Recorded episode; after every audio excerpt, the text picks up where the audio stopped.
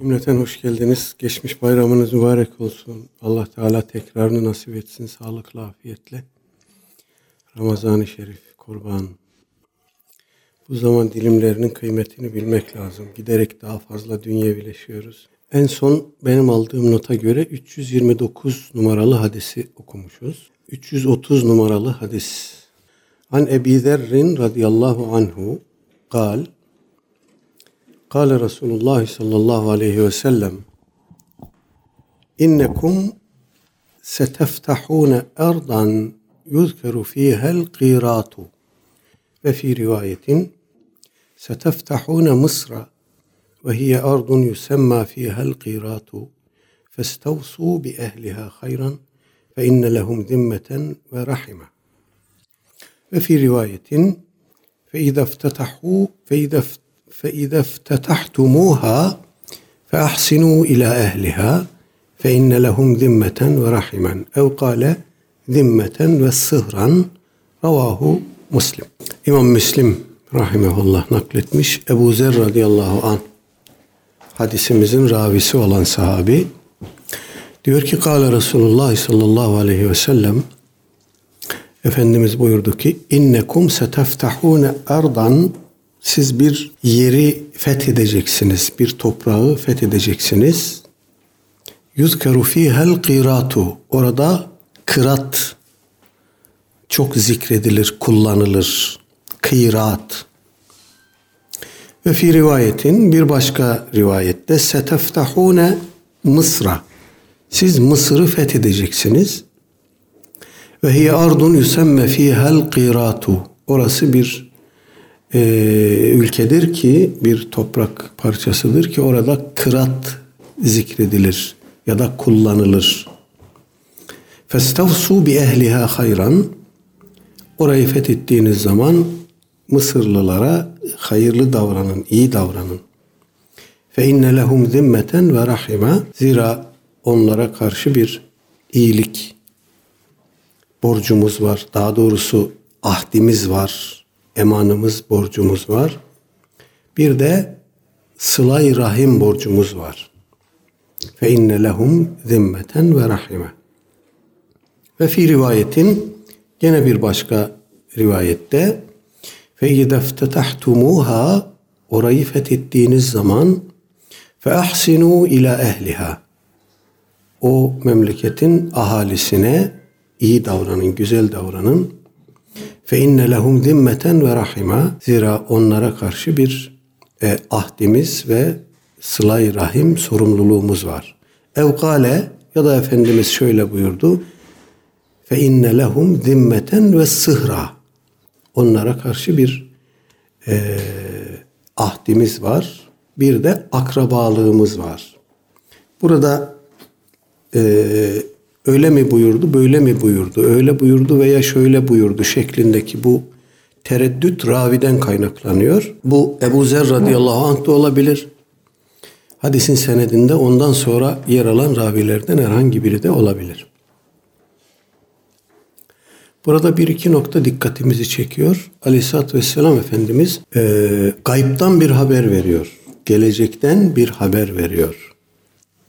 Siz Mısır'ı fethedeceksiniz veya bir toprağı fethedeceksiniz ki orada kırat, kıyraat ya da e, çok kullanılır.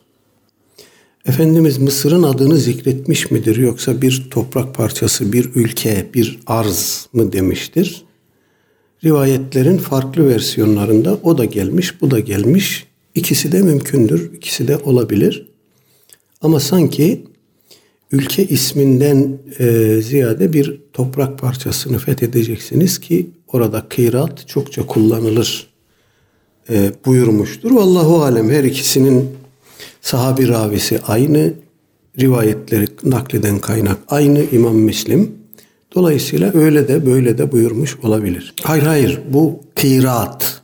Ben kırat diye tercüme ettim e, kıyrat. Bu Türkçe'de de kullanılır bu. Bu kaç karat gelir falan derler. Özellikle e, kıymetli madenler veya taşlar ölçülürken kaç karattır bu derler. İşte bu kıyrat aslında. Bu kıyrat kelimesi e, bir tartı birimi olarak kullanılır. E, gramaj olarak yani. Bir de para birimidir. Efendim e, onu ölçmüşler. Tartı birimi olarak 0.2 gram geliyormuş galiba ağırlığı. E, bir de kıyrat diye de bir para birimi var orada. E, kullanılır. İşte dinar vardır, dirhem vardır, fels vardır, başka para birimleri vardır. Mısır'da da kıyrat kullanılıyor para birimi olarak. Efendimiz Aleyhisselatü Vesselam oraya mahsus bir özelliğe dikkat çekiyor yani. Kastettiğim arazi orasıdır. Orada kıyrat bir para birimi veya bir tartı birimi olarak kullanılır. Efendim, ee, Efendimiz Aleyhisselatü Vesselam gaybı bilir mi? Allah Teala bildirirse bilir. Bunu hiç uzatmaya, ayrıca tartışmaya filan gerek yok. Cenab-ı Peygamber Aleyhisselatü Vesselam Efendimiz Allah Teala'dan vahiy alıyor mu? Alıyor. Bu aldığı vahiyler içerisinde Kur'an ayetleri var. Bu Kur'an ayetleri içerisinde gelecekten haber veren ayetler var. Efendimiz Aleyhisselatü Vesselam'a geleceğe dair, geçmişe dair, ahiret ahvaline dair, yaratılışın başlangıcına dair gaybi haberler. Bunların hepsi gayiptir. Gaybi haberler Kur'an içinde verilmiştir. Peki Kur'an dışında verilmiş midir? Tabii ki verilmiştir. Yani Peygamber Aleyhisselatü Vesselam Efendimiz de tıpkı diğer peygamberler gibi kitap içi vahiy de alır, kitap dışı vahiy de alır. Bunu söylerken e, komplekse girmeye gerek yok. Efendim öyle miydi böyle miydi diye meseleyi demagojilere boğmaya gerek yok. Allah Teala peygamberlere gayiptan haber verir mi? Verir. Bu haberin illa kitap içi bir haber, bir vahiy olması şart mıdır? Değildir. Kitap dışı da vahiy vardır.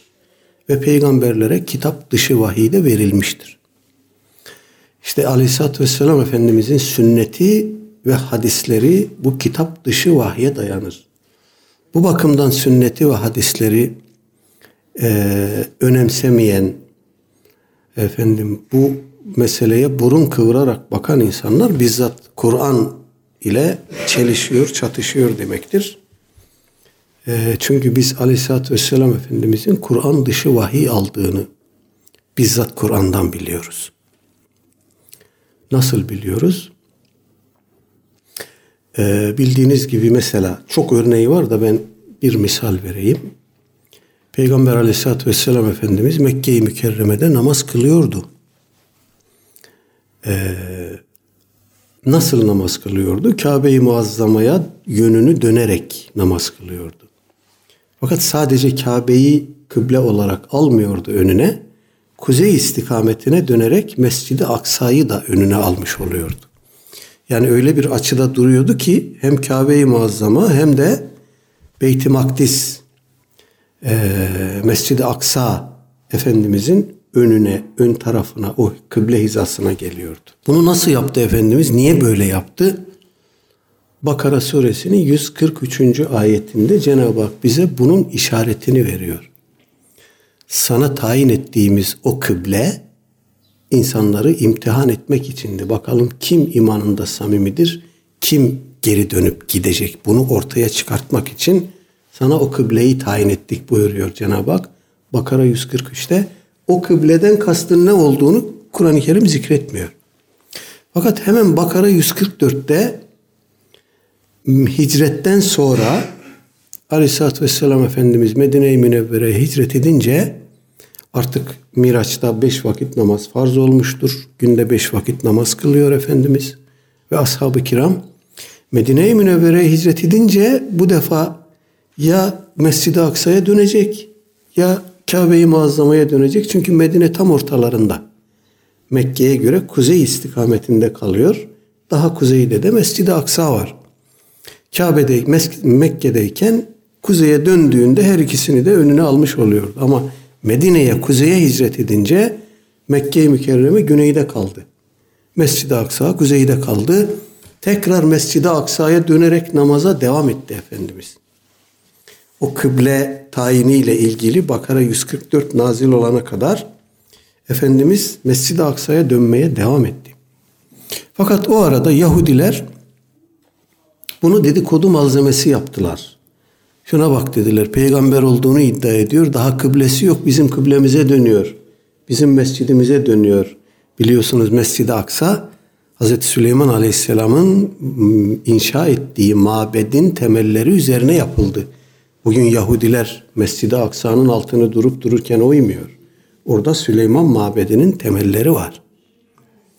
Efendim oraya dönerek Efendimiz birkaç ay namaz kılıyor ama Yahudiler dedikodu yapıyor, münafıklar dedikodu yapıyor. Efendimiz rahatsız, mübarek başını göğe çeviriyor ve vahiy bekliyor. Cenab-ı Hak da Bakara 144'te buyuruyor ki kad nera tekallube veçhike fis sema. Senin başını göğe doğru çevirip bakıp durduğunu görüyoruz. Felenüvelliyenneke kıbleten terdaha. Hiç şüphen olmasın seni razı olduğun bir kıbleye yönelteceğiz. Fevelli ve çeke şatral mescidil haram.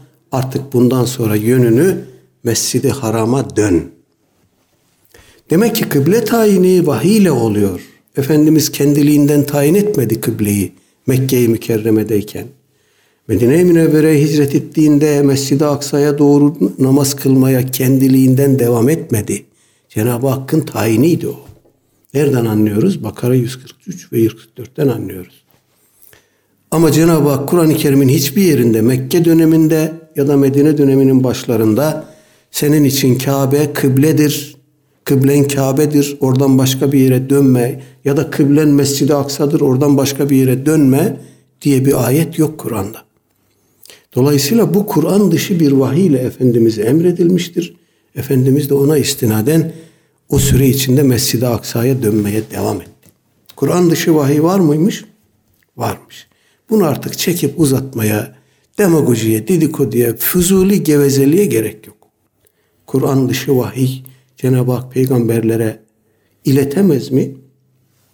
İletir. Aklen buna bir mani var mı? Kim diyebilir ki Allah peygamberlere sadece kitap içi vahiy indirir. Kitap dışında peygamberlere vahiy gelmez. Kim diyebilir? Aklen bir mani var mı? Yok. Naklen, naklen de yok. Akılda, nakilde tam tersini söylüyor. O halde hadislere böyle kırmızı görmüş gibi bakan bir kısım insanların hadisleri, sünnet-i seniyeyi dillerine dolaması, aklınızı karıştırmasın. Bu fuzuli gevezeliktir. Bu tehlikeli bir oyundur. Tehlikeli bir uğraştır. Allah korusun insanı akidesinden, imanından eder. Çünkü bu yola bir girdiği zaman insan kolay kolay geri dönemez. Orada Peygamber Efendimiz'e muhalefet vardır. Sahabe-i kirama muhalefet vardır. Ümmete muhalefet vardır. Bakın görürsünüz hepsini. Sadece efendim Kur'an'dan kendi anladıkları, anlayışları ölçüsünde anladıkları şeyi esas kabul edip bunun dışında bir ölçü, bir hüküm, bir hakikat tanımayan insanlar arkadaşlar ahiretlerini berbat ediyor. Bu iş böyle. Allah Teala Kur'an-ı Kerim'de bunu çok net bildiriyor bize. Bismillah. Ve men yuşakikir resule min ba'di ma tebeyyene lehul huda. Kim kendisine hidayet, dosdoğru yol açıkça belli olduktan sonra peygambere muhalefet ederse ve yettebi gayre sebilil müminin. Bir de müminlerin yolundan ayrılıp başka bir yola giderse. Bu iki husus çok önemlidir. Sadece peygambere muhalefet yok, müminlere muhalefet de var. Ümmete muhalefet de var. Ümmetin ulemasına, selefine muhalefet de var. Kim böyle yaparsa nüvellihi ma tevella. Onu ayrıldığı o yolda bırakırız. Ve nuslihi cehennem. Ahirette de cehenneme atarız. Ve saet masira. Orası ne korkunç bir gidiş yeridir, kalış yeridir. Arkadaşlar bu işin şakası yok. Bu ahir zamanda bir kısım insanlar bu dini yeniden keşfetme iddiasıyla ümmetin selefini, geçmişini itibarsızlaştırarak, kendi hevai nefislerini ön plana koyarak yaptıkları işlerde kendi akıbetlerini berbat etmekle kalmıyor. Arkalarından giden cahil cühela takımın iyi niyetli insanların da ahiretini berbat ediyorlar. Bu insanlar iyi niyetli. Bunların niyetinden şüphemiz yok. O arkalarından giden insanların niyetinden şüphemiz yok. Başlarındaki adam onları gelin şu tarafa gidelim diye bir yere sevk eden adam bilemem. Niyetini sorgulamak bana düşmez. Ama onlara tabi olanlar, onların arkasından gidenler iyi niyetli insanlar. Fakat ahiretlerini berbat ediyorlar. Bu din Cenab-ı Hakk'ın korumayı vaat ettiği dindir. Kıyamete kadar koruyacaktır. Efendim ve bu bu hal üzere gidecektir ama içinde yaşadığımız dönem de ahir zamandır. Bunu unutmayın. Ahir zaman her şeyin alt üst olacağı, olduğu, olmakta olduğu bir zaman dilimidir. O yüzden Aleyhisselatü Vesselam Efendimiz ahir zaman hakkında bizi, ümmetini ısrarla ve inatla, hassasiyetle uyarmış. Son bir şey daha söyleyip bu bahsi kapatayım. Hep dikkat çekiyoruz fırsat düştükçe. Ahir zaman tehlikelerinden, fitnelerinden en büyüğü Deccal fitnesidir. Bütün peygamberlerde olduğu gibi Aleyhisselatü Vesselam Efendimiz de ümmetini Deccal'e karşı uyarmıştır. Kendisi de Deccal fitnesinden Cenab-ı Hakk'a sığınmıştır. Efendim, bize de Deccal fitnesinden Cenab-ı Hakk'a sığınmamızı tavsiye etmiştir. Ve bizi Deccal'in desiseleri, fitneleri konusunda da alabildiğine detaylı bir şekilde uyarmıştır. Deccal Lin fitnesi kime dönüktür? Kafirlere mi? Hayır. Ümmete, bize. Deccal'in fitnesinin muhatabı biziz. Bizim soyumuzdan gelecek olan nesillerdir. Deccal'in cenneti cehennemdir, cehennemi cennettir buyururken Efendimiz bize bir şey anlatıyor. Deccal size bazı şeyleri allayıp, pullayıp, süsleyip takdim edecek. Çok hoşunuza gidecek, aklınıza yatacak, nefsinize hoş gelecek. Ama o cehennemdir, ateştir. Sizi ateşe götürür. Deccal'in itibarsızlaştıracağı, karalayacağı, kötüleyeceği şey cennettir. Sakın ola ki onun karalamasına, kötülemesine aldanmayın. Bugün bir kısım söylemler var. Az önce ifade ettiğim o iyi niyetli e, insanlar bu söylemlere aldanıyor. Efendim bir indirilen din var, bir de uydurulan din var. İndirilen din Kur'an'daki dindir. Uydurulan din de Kur'an dışında sahabeden itibaren bu ümmetin alimi, uleması, fakihi, müştehidi, muhaddisi, müfessirinin uydurduğu dindir. Baktığınızda ilk anda insanı çarpan bir söylem. İndirilen din, uydurulan din. Fakat işin aslı ve altı boş arkadaşlar. Kof. Bu insanlar aslında sizi, bizi, Kur'an'a çağırmıyor. Kur'an'dan kendi anladığı şeye çağırıyor. Arkadaşlar bunu unutmayın. Bu insanlar evet sizi Kur'an'a davet ediyoruz diyorlar. Gelin Kur'an'a diyorlar.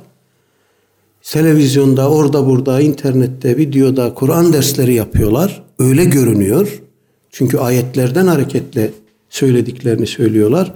Ama ayetlere yükledikleri anlam esas önemli olan o kendi anladıkları şeyi Kur'an'la eşitleyince dinleyen zannediyor ki Allah böyle buyurdu. Bu adam da bize bunu söylüyor. Daha önce adını vererek söylediğim için zikretmekte bir beis görmüyorum. Bu fitnenin ele başlarından biridir Mustafa İslamoğlu. Televizyon programlarından birinde diyor ki, izlemişsinizdir mutlaka. Bana soruyorlar Adem'in babası var mıdır? Ben de var diyorum. Var tabii ya. Tabii var. Ben demiyorum Kur'an diyor. Haşa ve kella. Kur'an nerede diyor Adem'in babası var diye. Böyle bir şey yok. Kendi hevai nefsini, kendi hevesatını Kur'an'a Cenab-ı Hakk'a iftira ederek atfediyor. Bundan büyük cürüm olmaz. Efendim evrim teorisini reddeden Kur'an'daki pek çok ayeti reddetmiştir diyor. Bakar mısınız? Evrim teorisini reddeden Kur'an'daki pek çok ayeti reddetmiştir. Nasıl oluyor bu? evrimi Kur'an ayetlerine dayanarak ispat mı ettin kardeşim? Böyle bir şey mümkün müdür? Hayır. Ben de tam tersini söylüyorum. Kur'an'daki pek çok ayetle çeliştiği için Adem'in babası var diyen evrim teorisini efendim Kur'an'ın tasdik ettiğini söyleyen Kur'an'a iftira ediyor. Böyle bir şey yok. Ama söylemin gücü retorik çok iyi. Etkiliyor, kitleyi etkiliyor. Kitle de retoriğe aldanarak oradan din öğrenmeye çalışıyor. Retorikle din öğrenilmez. Anlatılmaz da öğrenilmez. Dolayısıyla Cenab-ı Hak sizi bizi soyumuzdan gelecek olanları bu deccaliyet fitnesinden muhafaza eylesin. Evet Efendimiz Aleyhisselatü Vesselam gayiptan bir haber veriyor burada ve Mısır'ın fethedileceğini haber veriyor. Bu kimi kastettiğini, nereyi kastettiğini ifade etmek için de orada kırat bir ölçü birimi olarak ya da bir para birimi olarak kullanılır diye de bir işaret veriyor. Buradan arkadaşlar satır aralarından ve arkalarından bir şey daha anlıyoruz. Efendimiz buyuruyor ki seteftahune Mısra.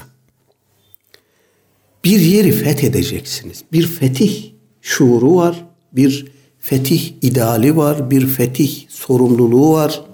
Böyle bir kızıl elme var. Cenab-ı Peygamber aleyhissalatü vesselam bunu İstanbul'un fethinde söylüyor, Mısır'ın fethinde söylüyor, Irak'ın fethinde söylüyor, başka şehirlerin fethinde söylüyor. Sahabe-i kiramı sürekli bir fetih, gaza e, sorumluluğu ile yönlendiriyor. Arkadaşlar bu ümmetin sorumluluğudur. Bizim kızıl elmamız budur. Bunu gücümüz yettiğinde, imkanlar olduğunda fetihle yaparız. Silahlı cihatla yaparız imkanlar el vermediğinde, başka türlü bir ortam oluştuğunda kelimeyle yaparız. Ya kalemle ya kılıçla, sözle, bilgiyle, ilimle, tebliğle yaparız. Cihat müminin hayatının ayrılmaz bir parçasıdır. Her birimiz bulunduğumuz ortamda gücümüz nispetinde, bilgimiz nispetinde bildiğimiz doğruları başkalarına aktarmak, anlatmak ile mükellefiz. Komşumuz olur, çocuğumuz olur, akrabamız olur. Tanımadığımız insanlar olur. Hasbel kader bir ortamda beraber bulunduğumuz insanlar olur. Ortamı oluşur, bağlamı oluşursa biz onlara hem lisanı halimizle, davranışlarımızla, hareket tarzımızla hem de lisanı kalimizle, dilimizle, sözlerimizle hakikati anlatmaya, tebliğ etmeye çalışırız. Bu bizim ayrılmaz bir misyonumuzdur. Efendimiz Aleyhisselatü Vesselam da burada böyle bir misyonu da satır arkasında dile getirmiş oluyor.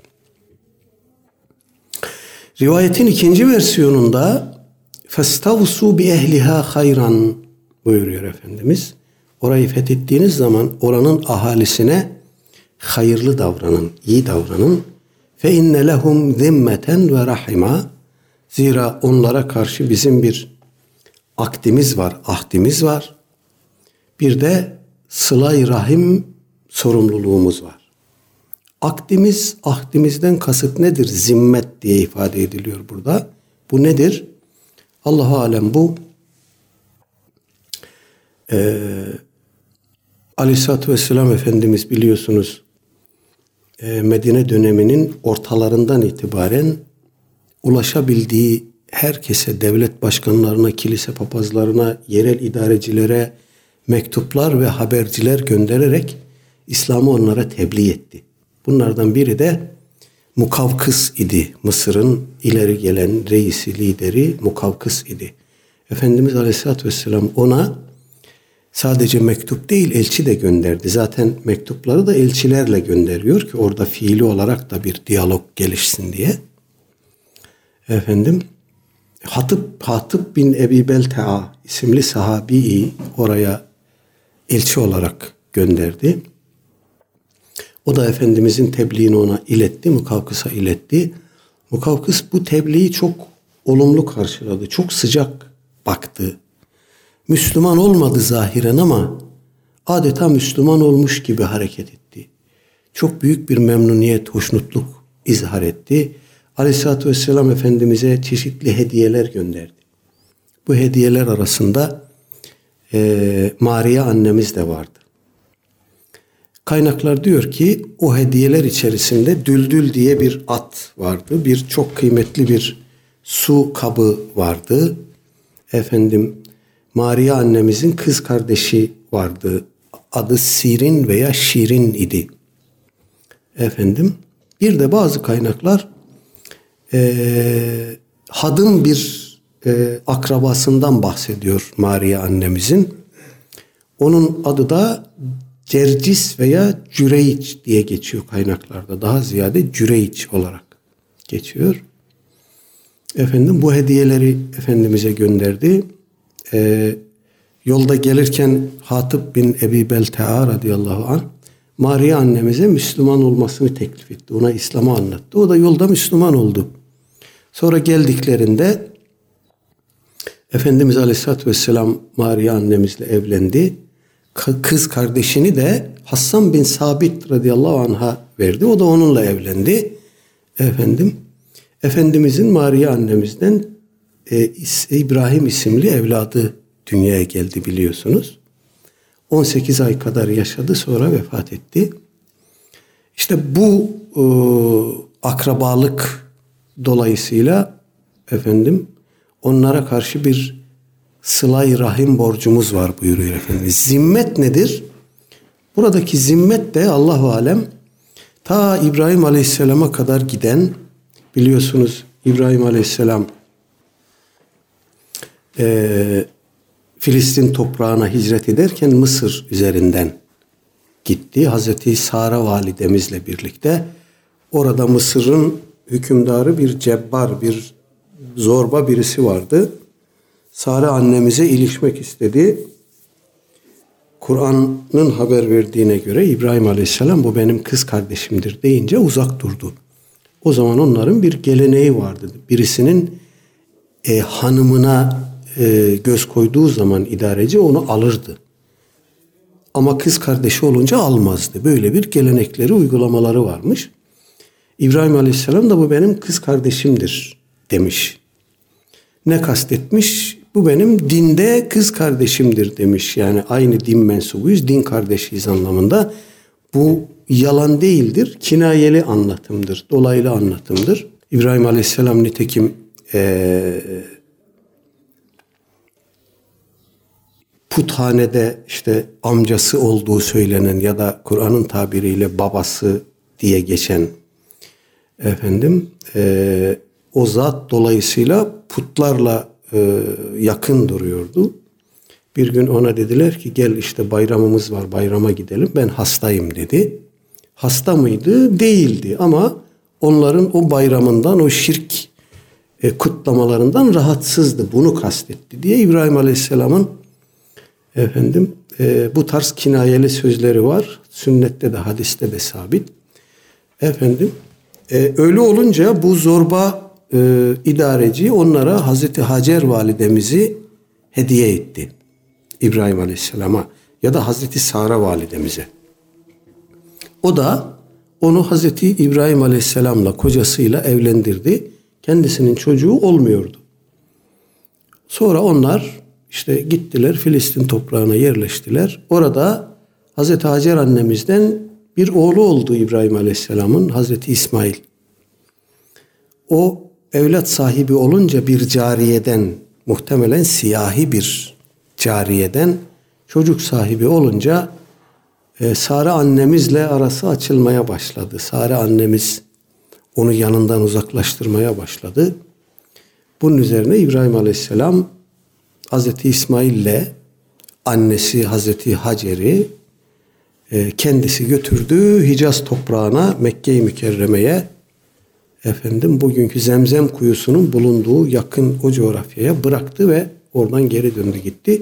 Aleyhisselatü Vesselam Efendimizin soyu İsmail Aleyhisselam'a dayanır. İşte buradaki zimmetten kasıt da Allah alem budur. Onlarla bir münasebetimiz var. Yani onlara e, efendim, tamamen yabancı değiliz. Bir, bu iki toplum aradan asırlar geçmiş olsa bile efendim onlarla böyle bir bağımız, bağlantımız var buyuruyor Aleyhisselatü Vesselam Efendimiz. Burada dikkat etmemiz gereken nokta efendim Hazreti Mariye validemiz dolayısıyla Mısır'la, Mısırlılarla aramızda bir sılay rahim var buyurması Efendimiz. Yani oradan kendisine bir hediye gelmiş. Fakat o Efendimiz'i bütün Mısırlılara karşı sıla rahim ee, ne diyelim şefkatine, merhametine, geniş yürekliliğine taşımış. Ben oradan evlenmiş olabilirim. Eşim Müslümandı. O idareci de Müslüman oldu mu olmadı mı belli değil. Ama diğerleri bazı rivayetlerde arkadaşlar Aleyhisselatü Vesselam Efendimiz Mısırlılardan bahsederken onların böyle çok kavgacı, gürültücü insanlar olduğunu da söylemiş. Ama buna rağmen Mısırlılarla aramızdaki o sıla rahim meselesini de Efendimiz Aleyhisselatü Vesselam vurguluyor burada. Dolayısıyla burada o kadar geniş bir yürek, o kadar geniş bir muhabbet, efendim, e, sevgi, hoşgörü görüyoruz ki bu cüz'i münasebeti bütün Mısırlılara sıla rahim olarak genişletiyor, taşıyor. Muazzam bir e, geniş yüreklilik yani. Evet rivayetimizin üçüncü e, versiyonunda da fe ahsinu ila ehliha fe inne lehum zimmeten ve rahima zimmeten ve sıhra. Buradaki sıhır kelimesi de Türkçemizde de var. Sıhriyet diyoruz. Yani kişinin eşi tarafından akrabaları bu akrabalık bağına sıhriyet diyoruz. Efendimiz Aleyhisselatü Vesselam da Mariye validemiz dolayısıyla onlara onlarla arasında sıhriyet bağı olduğunu söylüyor. Onun sıhriyet bağı varsa bizim de vardır demektir bu. Efendim. Dolayısıyla burada sıla rahim kavramının alabildiğine genişlediğini, anlam genişlemesine uğradığını e, görüyoruz. E, bu şu demek midir? Dar anlamda bir kişinin annesine babasına sıla rahim mecburiyeti vardır, sorumluluğu vardır. Onunla bu aynı derecededir, aynı seviyededir. Hayır, böyle değil. Ama Aleyhisselatü Vesselam Efendimiz en cüz'i bir münasebetten dahi bir sıla rahim e, sorumluluğu hissedecek ve oluşturacak derecede meseleyi geniş açıdan alıyor.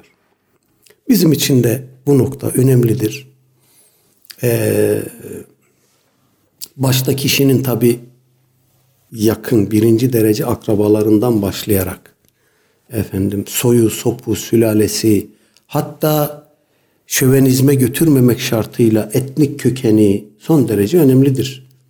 Bizim için özellikle bu son e, yıllarda gündemimize, dilimize giren önemli kavramlardan birisi gönül coğrafyamız. İşte bu geniş anlamda sıla rahim şuurunu anlatan bir kavramdır. Gönül coğrafyamız bütün İslam alemini kuşatır. Efendim e, bunun içinde Kürdü de vardır, Arabı da vardır, Lazı da vardır, Boşnağı da vardır. Her türlü etnik kökenden insan vardır. Ama ümmetin yaşadığı her yer bizim için gönül coğrafyasıdır. Biz de bunu bu şekilde ifade etmişiz. E, dolayısıyla sıla rahim e, kavramının yeri geldiğinde ne kadar genişleyebildiğini gösteren bir e, çarpıcı örnek. 331 numaralı rivayet. An Ebi Hureyre radıyallahu anhu kal. Lemma nezelet hadihil ayetu ve endir aşiretekel akrabin da'a Resulullah sallallahu aleyhi ve selleme Kureyşen فاجتمعوا فعم وخص وقال يا بني عبد شمس يا بني كعب بن لؤي أنقذوا أنفسكم من النار. يا بني مرة بن كعب أنقذوا أنفسكم من النار. يا بني عبد مناف أنقذوا أنفسكم من النار. Ya beni Haşimin enkidu enfusekum minen nar. Ya beni Abdülmuttalibi enkidu enfusekum minen nar. Ya Fatımetu enkidi nefseki minen nar. Fe inni la emliku lekum minallahi şey'en gayre enne lekum rahimen ve seebulleha bi belaliha veya bi bulaliha. Ravahu Müslim. Gene bir İmam Müslim rivayeti rahimahullah. Ebu Hureyre radıyallahu anh diyor ki Lemma nezelet hadihil aye şu ayet nazil olduğu zaman ve endir aşiretekel akrabin ey peygamber en yakın aşiretini inzar et. Ahiret azabıyla korkut onları uyar. Şu Ara suresi bu ayet nazil olduğu zaman diyor Ebu Hureyre radıyallahu anh Da'a Resulullah sallallahu aleyhi ve selleme Kureyşen Efendimiz Kureyş'i davet etti. Feştema'u toplandılar. Feamme ve hassa. Onlarla zaman zaman umumi toplantılar, umumi görüşmeler yaptı. Zaman zaman hususi birebir görüşmeler yaptı. Ve gale buyurdu ki tabi bütün bu görüşmeleri çerçevesinde Efendimizin verdiği mesaj burada naklediliyor. Yoksa o görüşmelerde neler konuşuldu birebir bunun aktarımı değil bu. Buyurdu ki ya beni Abdi Şems'in ya beni Ka'b ibn Lüeyyin enkidu enfusekum minen nar. Ey e, Ka'b ibn Lüey oğulları, ey Abdü Şems oğulları kendinizi ateşin azabından koruyun, kurtarın. Ya beni Murre ibn Ka'bin enkidu enfusekum minen nar. Ey Murre bin Ka'b oğulları kendinizi cehennem ateşinden kurtarın, koruyun. Ya beni Abdi Menafin enkidu enfusekum minen nar. Ey Abdü Menaf oğulları kendinizi ateşten kurtarın, koruyun.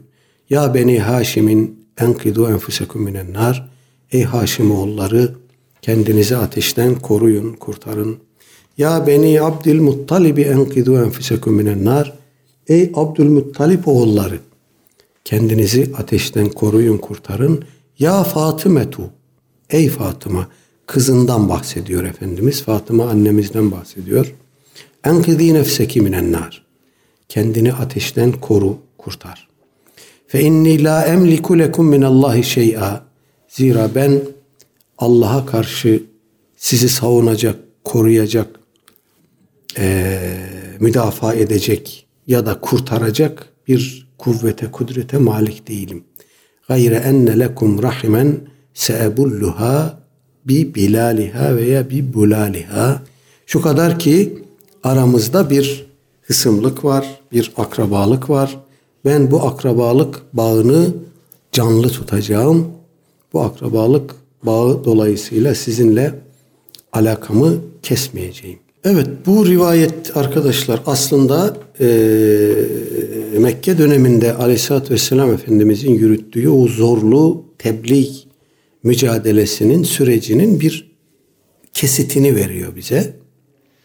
Efendim burada sayılan e, sülaleler tamamı Kureyş'e mensup sülalelerdir. Bunların içinde Abdüşems oğulları var, Kâb ibn Lüey var, onun soyundan gelenler var. Efendim Mürre bin Kâb oğulları var, Abdümenaf oğulları var, e, Haşim oğulları var, e, Abdülmuttalip oğulları var. Bunlar Kureyş'in alt batınlarıdır, alt sülaleleridir. E, en yakınlarını Korkut emrini alınca Efendimiz uyar emrini alınca bunları topluyor. Siyer'den biliyoruz ki bu e, tebliğ çalışmaları Aleyhisselatü Vesselam Efendimizin ısrarla devam etmiştir. Yemek daveti vermiş, toplamış yakın aşiretini, akrabasını onlara bir iki şey söyleyecek olmuş. Ebu Leheb gibi küfürde ısrar ve inat eden bir takım kimseler efendim e, bundan hoşnutsuzluk izhar ederek oradaki insanları da etkileyerek tebliğe mani oluyorlar. Efendimiz bizzat kendi evinde bu tarz davetleri veriyor. Arkasından e, Kureyş'in kulak asmadığını görünce başka metotlar da denemeye başlıyor. Bir gün Safa tepesine topluyor bu Kureyş'in ileri gelenlerini. Diyor ki size şu tepenin arkasından bir düşman ordusu geliyor Mekke'yi kuşatacak desem inanır mısınız? Evet diyor. Sen hiç şimdiye kadar yalan söylemedin. İnanırız. O halde inanın ben Allah'ın size peygamberiyim, elçisiyim. Allah bir, ahiret var, putlarınızın aslı yok bunlar batıl deyince gene başta Ebu Leheb ve onun arkasını takip edenler hakaret ederek, kötü söz söyleyerek oradan Efendimiz'i rencide ederek ayrılıp gidiyorlar. Peşlerine de gene o kalabalıkları takıp götürüyorlar. Aleyhisselatü Vesselam Efendimizin ne kadar çetin bir tebliğ dönemi geçirdiğini e, görüyoruz. Yani o Mekke döneminin o zorlukları, o sıkıntıları, Efendimiz Aleyhisselatü Vesselam'ın çektiği meşakkatler, katlandığı sıkıntılar, kötü muameleler, şunlar bunlar e, Mekke döneminin e, bize acı manzaralarını ifade ediyor ve Efendimizin o muazzam direnci. Böyle bir direnç görülmemiştir tarih içerisinde arkadaşlar. Böyle bir direnç ve böyle bir e, müsamaha görülmemiştir. Taif dönüşü bütün mübarek vücudu taşlarla yaralanmış, kan akıyor, başı gözü yarılmış. Cibril aleyhisselam geliyor diyor ki ey Muhammed emret hemen bu Taif'in altını üstüne getireyim. Hayır diyor Efendimiz. Umulur ki bunların bana bu muameleyi yapanların soyundan çok samimi Müslümanlar gelecek. Şu tahammül fersa gönülün, yüreğin genişliğine bakar mısınız? Ve gerçekten dediği de oluyor. Efendimiz Aleyhisselatü Vesselam'ın vefatının hemen öncesinde başlayıp Hazreti Ebu Bekir dönemi boyunca devam eden o irtidat hadiselerinde, kitlesel dinden çıkma e, hadiselerinde birkaç kabile İslam'da ısrar ediyor. İşte onlar arasında Taifliler de var.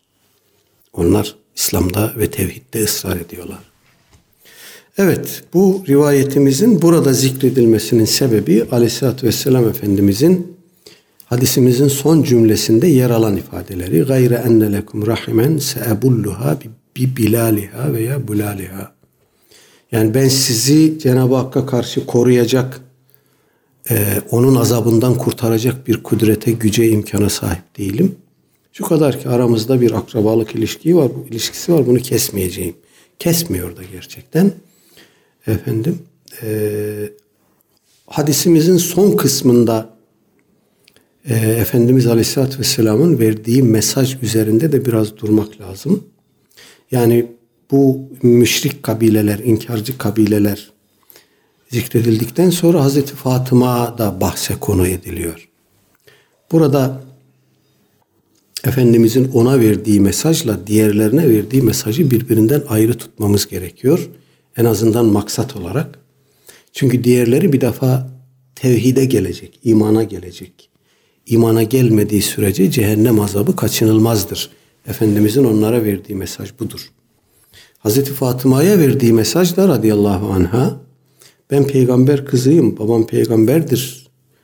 Efendim Cenab-ı Hak bana torpil geçer diye düşünme. Eğer sen bireysel vazifelerini yapmazsan, sorumluluklarını aksatırsan seni kurtaramam azaptan demektir. İşte bu sebeple arkadaşlar tarih boyunca biz ehli sünnet vel cemaat Ali Beyti Resul'e özel bir itina, özel bir ihtimam, özel bir hürmet göstermişiz. Evladı Resulü, Efendimiz Aleyhisselatü Vesselam'ın pak soyundan gelenleri baş tacı yapmışız. Onları e, ayrı bir statüde tutmuşuz efendim. E, seyitleri, şerifleri, insanlara, topluma muhtaç olmamaları için özel mali politikalarla korumuşuz. Osmanlı'da var bu daha öncesinde var. Nakibül Eşraflık diye bir müessese var. Bu müessese hem seyitlik iddiasında bulunup da insanları dolandıran sahtekarlara meydan vermemek adına hem de gerçek anlamda soyu Efendimiz'e ulaşanları tespit edip onların hukukunu korumak adına kurulmuş bir müessesedir. Efendim Biliyorsunuz ki evladı Resulün aleyhissalatü vesselam Efendimizin soyundan gelenlerin zekat alması haramdır. Onları zekata muhtaç etmemek için Beytülmal'den onlara ciddi anlamda tahsisatlar yapılır. Tarih içinde hep böyle olmuştur. Ehli Beyt efendim Beytülmal'den tahsisat alır. Ee, bunu Hazreti Muaviye de Hazreti Hasan Hazreti Hüseyin'e yapmış onun döneminde efendim görülmemiş miktarlarda ehli beyte ciddi anlamlarda tahsisat yapılmış. Bir seferinde e, Hazreti Muaviye bu tahsisatı yaptıktan sonra Hazreti Hasan ve Hazreti Hüseyin'e demiş ki e, herhalde farkındasınız demiş. Size bu kadar büyük bir tahsisat şu ana kadar yapılmadı. Ben bunu sizden başkasına da yapmadım. Yapmam. Hazreti Hasan teşekkür etmiş. Hazreti Hüseyin demiş ki ama sen bu tahsisatı bizden daha şerefli birisine de yapamazsın zaten. Bizden daha şereflisini de bulamazsın anlamında. Oradan beri gelen bir koruma vardır. Vardır ama arkadaşlar ehli beyte intisap etmek aynı zamanda ehli beytin ağır sorumluluğunu taşımak demektir. Ehli beyte mensup olmak her açıdan toplumun önünde olmak, topluma örnek olmak demektir. Ehli beyte mensup insanlar biz seyyidiz. Dolayısıyla sizinle aynı sofraya oturmayız. Biz seyyidiz. Bizi el üstünde baş üstünde tutun dememeli. Bu kötü örneklikler dolayısıyla tabii ki hepsini kastetmiyoruz elbette. Böyle bir kastımız olamaz. Bu kötü örneklikler sebebiyle benim bizzat tanıdığım nice ehli beyti Resul var ki seyit olduklarını gizlediler. Kimseye söylemediler. Bunlar çok kıymetlidir arkadaşlar. Ee, günümüzde bunun bilhassa Şia tarafından nasıl istismar edildiğini biliyoruz. İran, Irak, Suriye coğrafyası seyitten geçilmiyor. Her birinin elinde şecereleri var. Bunlar ne kadar doğrudur, ne kadar eğridir. Kimsenin bunu araştırmaya yetkisi de olmaz, kimsenin haddi de olmaz. Efendim, onların o coğrafyalarda devlet gibi otoriteleri var malum. Bizim toplumumuzda da böyledir. Seyitler, şerifler el üstünde tutulur ama dediğim gibi örnek olma sorumlulukları var. Herhangi bir insan gibi davranmamalı. Ehli beyte mensup bir insan herhangi bir insan gibi davranmamalı. Müstahni olmalı, örnek olmalı, mütehammil olmalı, toplumun önüne düşüp yön göstermeli. Yoksa kuru kuru seyyid falan filan ile seyitlik olmuyor. Bu ağır bir sorumluluktur aynı zamanda. Evet. Hazreti Fatıma validemize verilen mesajla diğerlerine verilen mesaj birbirinden farklı tutulmalıdır dedik. Diğerlerinin iman sorumluluğu var. İman etmiş olanların da peygamberin en yakını olsa bile aleyhissalatü vesselam e, o sorumluluğu taşıma mükellefiyeti var. Yani o şeye halel getirmeyecek. O mevkiye, o nama e, halel getirmeyecek ve e, ameli sorumluluklarından kaçmayacak. Bu her birimiz için, Hazreti Fatıma annemiz için böyleyse her birimiz için evleviyetle böyledir. Ha bu acaba hani Peygamber Efendimizin şefaati yok mudur, var mıdır?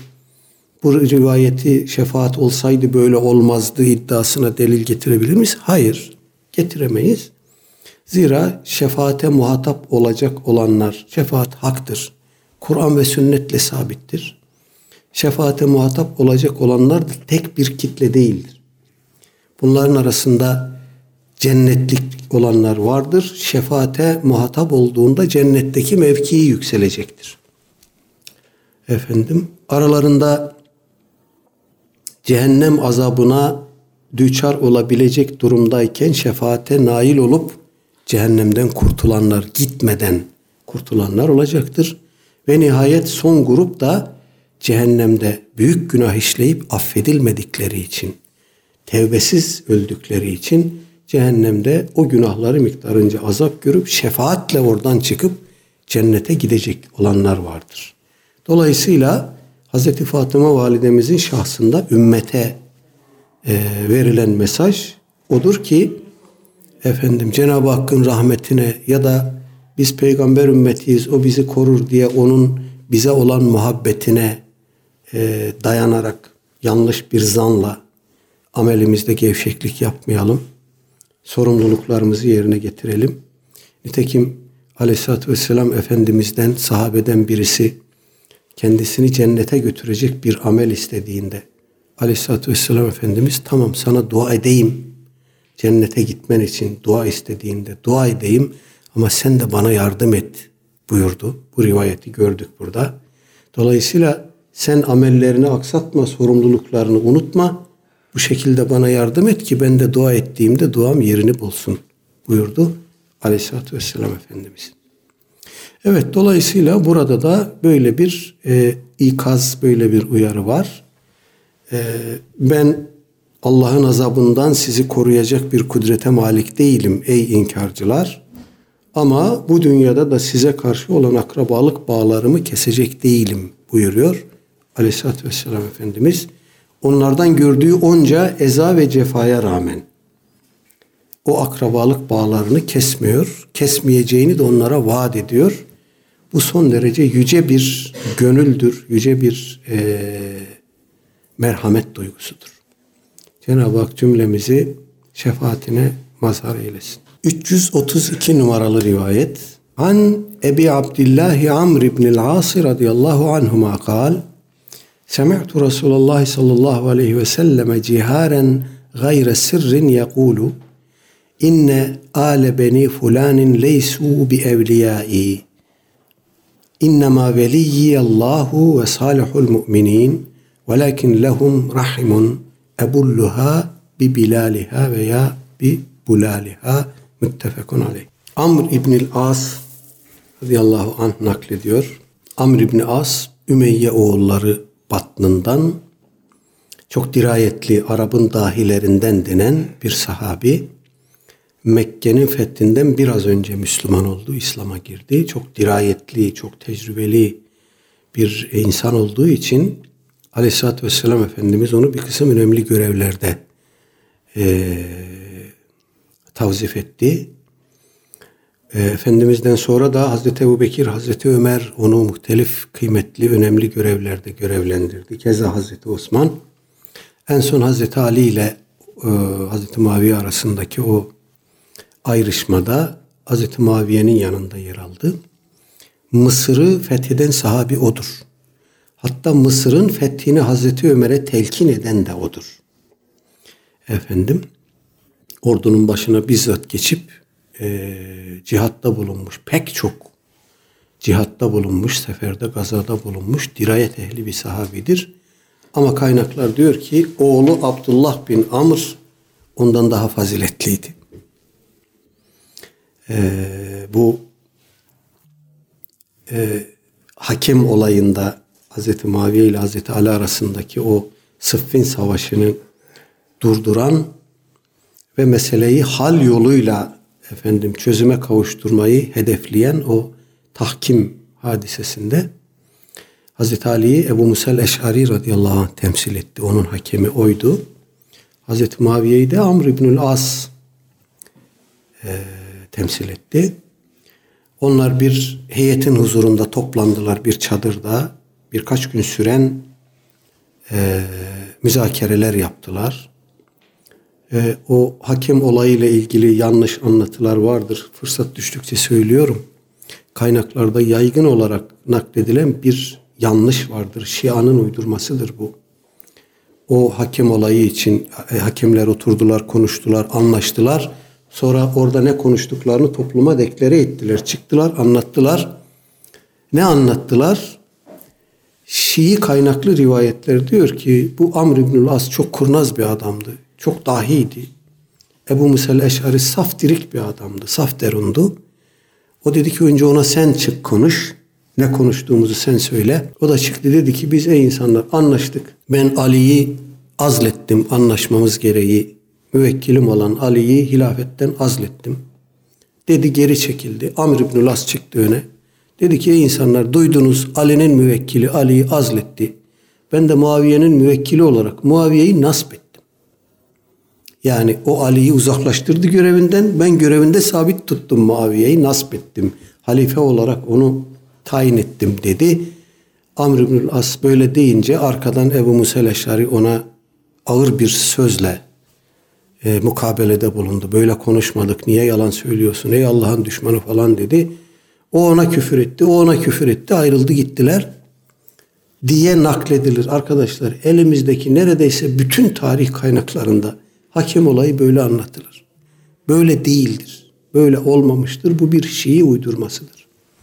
hakem olayında hakemler oturdular bir heyetin huzurunda konuştular konuşacakları şeyleri. Bir heyet huzurunda madde madde müzakere ettiler ve yazıya geçirdiler. Onu iki nüsha yaptılar. Birisi Ebu Musa Leşeri'de öbürü Amr İbnül As'ta durdu. Sonra çıktılar o yazıya geçirdikleri şeyi insanlara tebliğ ettiler. Biri yalan söyledi şöyle oldu öbürü doğru söyledi küfürleştiler falan. Böyle bir şey yok. Efendim peki nasıl oldu? Evet her ikisi de çıktılar dediler ki biz bu ihtilafın bu çatışmanın çözümünü her iki tarafta müvekkillerini azletmekte buldu. Ebu Musel el-Eş'ari Hazretleri dedi ki ben Ali'yi azlettim. Amr ibn Las dedi ki ben de Muaviye'yi azlettim. Meseleyi bir şuraya havale ettik. Bir şura olsun sahabenin ileri gelenlerinden, görmüş geçirmiş insanlarından bir şura oluşsun. O şura meseleyi çözsün. Çözüm bulduğumuz çözüm budur dediler. Ama bu çözüm ne Hazreti Ali'yi memnun etti, ne Hazreti Muaviye'yi memnun etti. Dolayısıyla uygulanamadı, uygulamaya geçirilemedi. Zaten kısa bir süre sonra harici isyanıyla Hazreti Ali şehit edildi ve mesele ayrı bir istikamette akıp gitti. Dolayısıyla Amr İbnül As hakkında, Hazreti Muaviye hakkında tarih kitaplarında zikredilen şeyleri, yaygın olarak zikredilen şeyleri biraz ihtiyatla karşılayın e, derim ben. Çünkü tarih kaynaklarında nakledilen rivayetler, hadis kaynaklarında hadislerin tabi tutulduğu o hassas e, tenkit mekanizmalarından geçirilerek nakledilmemiştir. Tarihi rivayetlere biraz daha toleransla yaklaşmışlar tarih yazanlar. Ama hiçbir zaman da yazdıkları şeyin doğru olduğunu iddia etmemişler. Hep söylüyoruz, bir kere daha tekrar edelim. Elimizdeki en hacimli, en kadim tarih kaynağı İmam Taberi'nin Tarihul Rusul vel Muluk isimli eseridir. Ve Tarihul Ümem vel Muluk. Günümüzde tarih yazanlar, geçmişte tarih yazanlar, kahir ekseriyeti İmam Taberi'yi bir kaynak olarak kullanmıştır. İmam Taberi bir müştehit imamdır. Kendisine mahsus bir mezhebi olan büyük bir alimdir. Ama tarih kitabını yazarken kitabın mukaddime kısmında diyor ki Ey okuyucu sen şimdi bu kitabı okuyacaksın içinde garip tuhaf bulacağın şeyler var. Şunu bil ki bunları ben hakikaten olmuş şeylerdir diye inandığım için buraya yazmadım. Ben bunların sorumluluğunu üstlenmiyorum. Bana kadar bir emanet olarak böyle geldi. Ben de bu emanete halel getirmeden sana aynen naklediyorum. Ama başına da senedini koyuyorum. Senedine bak, her bir olayın, rivayetin başındaki senede bak, hükmünü sen ver. Ben burada bir rivayet ayıklaması yapmadım diyor. Yani kitabının içindeki haberleri kendisi tekeffül etmiyor. Ama biz bugün tarih yazarken Taberi böyle dedi diyerek Taberi otomatik olarak bunu delil olarak sunmuş gibi kabul edip tarih yazıyoruz. Büyük bir cinayet. Ondan sonra bu tarz şeyler yerleşip kemikleşip kalıyor. Toplumun algısında, şuurunda bir sahabi, arızalı bir sahabi algısı oluşuyor. Ondan sonra uğraş ki düzeltesin. Dolayısıyla bu hakem olayı da böyle bir e, ihmale kurban gitmiş vaziyette. Amr İbnül As radıyallahu anh diyor ki Resulullah sallallahu aleyhi ve sellemin gizli ve açık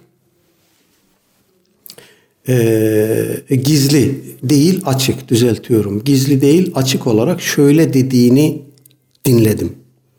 İnne ale beni fulanin leysu bi evliyai. Falan oğulları ailesi benim dostlarım değildir. İnnemâ Allahu benim dostlarım, dostum ancak Allah'tır ve salihul mu'minine ve müminlerin salih olanlarıdır. Velakin lehum rahimun bu Ali fulan oğulları dediği falan oğulları ailesiyle aramda bir akrabalık bağı vardır. Ebulluha bi bilale, bilaliha veya bulaliha ben o akrabalık bağını kesmeyeceğim, onun kuruyup kesilmesine meydan vermeyeceğim. O bağları, akrabalık bağlarını devam ettireceğim buyurmuş Aleyhisselatü Vesselam Efendimiz. Buradan anladığımız şu, bir kısım insanlarla aramızda sırf akrabalık bağı var diye onları dost edinmek, onlarla muhabbet kurmak mecburiyetinde değiliz. Böyle bir sorumluluğumuz yok. Sadece akrabalık bağının mevcudiyetini itiraf etmek ve yeri geldiğinde o münasebetin bize yüklediği sorumluluğu ifa etmek söz konusudur. Yoksa akrabayız, amca çocuğuyuz, teyze çocuğuyuz diye küfürde, İslam düşmanlığında, şurada burada efendim e, derinleşmiş insanlarla dostluk münasebeti kurmak zaten doğru da değil. O insanlarla münasebet akrabalık ilişkileri ölmesin, kesilmesin noktasında olur. Eğer bizim kendileriyle münasebet kurmamızdan rahatsız iseler, ısrarla biz onlarla münasebet kurma yoluna gitmeyiz ama kapımızın açık olduğunu söyleriz. Kapımız size açıktır arkadaş. Akrabayız. Sizinle bir alıp veremeyeceğimiz düşmanlığımız, husumetimiz yoktur. Bu kapı açıktır. İsterseniz buyurun gelin, isterseniz gelmeyin siz bilirsiniz. Benim size karşı bir husumetim yoktur diye kapıyı da açık tutmak lazım ki o hısımlık, akrabalık bağı kuruyup ortadan kalkmasın. Burada Efendimizin kullandığı bir evvelki hadiste de geçti. Velakin lehum rahimun ebulluha bi bilaliha. Çok ilginç bir ifade bu. Belle kelimesi Arapçada bir şeyi e, ıslatmak, nemlendirmek e, anlamında kullanılır. Efendimiz de buyuruyor ki bu akrabalık bağlarını ben ıslak canlı tutacağım. Bunun kuruyup ortadan kalkmasına fırsat vermeyeceğim. O benim tarafımdan efendim böyle canlı tutulacak, ıslak tutulacak şeklinde böyle de bir benzetme yapmış Aleyhisselatü Vesselam Efendimiz. Evet burada bırakalım. Sallallahu ala seyyidina Muhammedin ve ala alihi ve sahbihi ecmain. Velhamdülillahi Rabbil alemin. Vesselamu aleyküm ve rahmetullah.